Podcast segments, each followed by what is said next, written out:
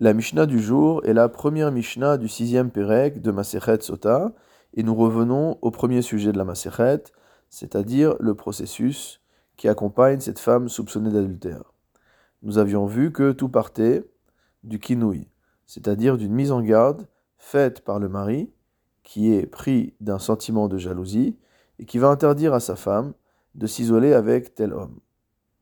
Si ensuite la femme s'isole avec cet homme, elle va devoir entrer dans ce processus de sota. Notre Mishnah nous enseigne Mishekine le venistera que si jamais un homme a fait ce kinouille, a mis en garde son épouse, et que malgré tout elle s'est isolée avec cet homme, afilu shama meof aporear, même si le mari l'entend d'un oiseau qui vole, motamo, yotsi veiten ktuba, il devra la répudier et lui verser le montant de sa ktuba, d'ivré Rabbi Eliezer, Tel est l'avis de Rabbi Eliezer. Le Barthénora précise que selon Rabbi Eliezer, comme nous l'avons vu au premier chapitre, on n'a pas besoin d'un véritable témoignage concernant le fait que la femme se soit isolée. C'est-à-dire que même si c'est un esclave ou une servante qui viennent le dire, ils sont dignes de foi. Et c'est cela que la Mishnah a voulu exprimer en disant que même si le mari a entendu d'un oiseau que c'était le cas, alors il devra la répudier. Pourquoi parle-t-on ici de divorce, de répudiation?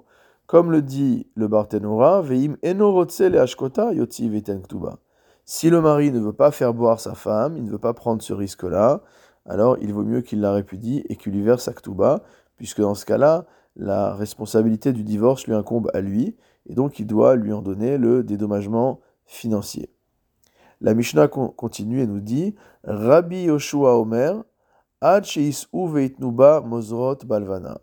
D'après Rabbi Yoshua, on ne rentrera pas dans une telle situation simplement parce qu'on a entendu de quelqu'un qui n'est pas digne de foi, euh, d'une servante, d'un esclave, etc., mais uniquement dans le cas où cette femme fait l'objet euh, de la risée du public, c'est-à-dire que les femmes qui tissent euh, leur tissu la nuit à la lumière de la lune. C'est ça le sens de Mozrot Balevana. Elle parle de cette femme et elle parle de, son, euh, de sa débauche, de son immoralité, etc. En effet, nous dit le Barthénora, pour Rabbi normalement il faut deux témoins pour pouvoir euh, considérer que la femme s'est véritablement isolée avec l'homme, etc. Dans ce cas-là, il serait indécent pour un homme de garder comme épouse une telle femme, puisqu'il est de notoriété publique qu'elle s'est débauchée, qu'elle s'est isolée avec cet homme, et dans ce cas-là, il devra prendre l'initiative de la répudier et de lui verser sa ktuba. En effet, nous disent les Mefarshim, dans ce cas-là, même s'il lui faisait boire l'eau de la sota, euh, il ne pourrait pas, en fait, ces eaux ne pourraient pas avoir d'effet sur elle, puisque euh, le but de ce processus, c'est de dire uthorahi, qu'elle est pure. Or, une femme dont on parle de cette manière-là ne peut pas être pure, ne peut pas être purifiée par ce processus, et donc il n'y a pas lieu de lui faire boire l'eau de la femme sota.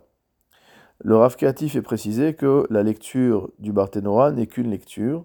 Il y a une deuxième lecture selon laquelle cette Mishnah ne porte pas sur le fait que la femme se soit simplement isolée, lorsqu'on dit que ce sont les oiseaux du ciel qui ont ramené le fait qu'elle s'était isolée, ou alors que ce sont les femmes qui tissent leur tissu qui ont parlé du fait qu'elle s'était isolée. Non, l'autre version est de dire que on parle du fait qu'elle se soit rendue impure. C'est-à-dire qu'il a entendu d'une personne qui normalement n'est pas digne d'être témoin, il a entendu de cette personne-là que sa femme l'a trompé véritablement, pas seulement qu'elle s'est isolée. Et idem pour euh, ce qui est des femmes qui tissent la nuit. Dans ce cas-là, il est évident qu'il euh, ne peut pas l'emmener pour le processus de sota, et il devra la répudier et lui donner sa ktuba, puisque il n'y a pas de preuve formelle, étant donné que nous n'avons pas ici de témoins qui sont dignes de foi au sens juridique du terme, il n'y a pas de preuve formelle qu'elle l'ait trompé, et donc il ne peut pas euh, lui faire perdre sa ktuba. Et la halacha va comme Rabbi Yoshua.